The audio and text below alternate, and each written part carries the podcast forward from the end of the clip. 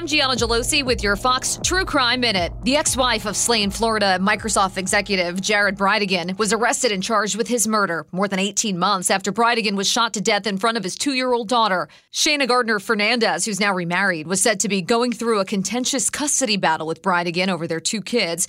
Gardner Fernandez's current husband, Mario Fernandez Saldana, and a handyman connected to the couple were both arrested earlier this year in connection with the crime. Florida State Attorney Melissa Nelson. We will be filing a notice of our intent to seek the death penalty, as we have also done in the case of Mario Fernandez. The three allegedly plotted to get Bridegan out of his car to move a tire blocking the road. When Bridegan stepped out of his vehicle, he was repeatedly shot in front of his daughter Bexley, who was strapped in her car seat. Bridegan's current wife, Bexley's mom, Kirsten, says she felt from the very beginning the ex wife was part of the brutal plot. There's more on this story at FoxNews.com. Subscribe to the Fox True Crime Podcast with Emily Compagno. I'm Gianna Gelosi with your Fox True Crime Minute.